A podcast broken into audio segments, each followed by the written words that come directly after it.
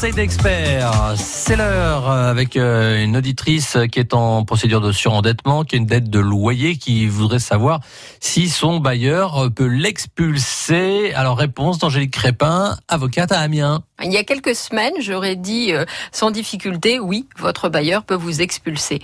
Sauf qu'entre deux, il y a la loi Allan Élan qui a été voté hein, le 24 novembre 2018, qui est entré en vigueur le 1er mars et qui a rebattu les cartes sur le terrain de l'expulsion. L'expulsion n'est pas considérée comme une mesure d'exécution.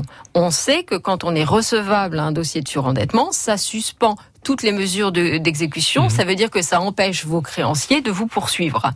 Donc, sauf que la Cour de cassation, elle a toujours dit, attention, l'expulsion n'étant pas une mesure d'exécution, eh ben, votre bailleur, s'il dispose déjà d'une décision autorisant l'expulsion, il va pouvoir l'exécuter. La loi Elan, elle dit, non, ce n'est plus possible au jour d'aujourd'hui. Alors, on va distinguer en fait le cas où le, euh, la décision d'expulsion euh, d'expulsion a déjà été ordonnée par un tribunal. Vous savez que pour qu'un bailleur dispose d'une décision ordonnant l'expulsion, il faut qu'il saisisse un tribunal. Mmh pour faire constater la résiliation du bail, notamment parce qu'il y a eu des impayés locatifs, et puis donc obtenir la possibilité de d'expulser les gens.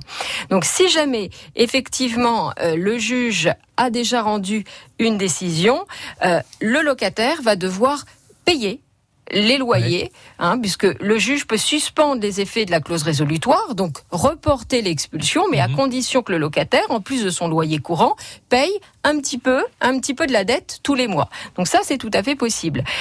Jusqu'alors, en matière de surendettement, on était bien embêté parce que quand on est recevable, on n'a pas le droit de payer la dette. Là, la loi Elan nous dit, bah, effectivement, le locataire va devoir respecter l'échéancier dont il a bénéficié mhm. par le juge et ensuite la commission, elle prendra une décision. Elle va prendre un plan, le cas échéant, avec des, mensualités à payer tous les mois. Et là, le euh, débiteur devra impérativement s'y soumettre. S'il respecte intégralement son plan, on fera comme si l'expulsion, ou plus exactement la résiliation du bail, n'avait jamais existé. Et mieux, même si le débiteur est orienté vers un effacement de sa dette, si pendant deux ans, il respecte scrupuleusement ses obligations au titre du bail. Alors, pas le paiement de la dette puisqu'elle est effacée. Mhm. Mais par contre, qu'il se comporte en très bon locataire, il assume toutes ses obligations.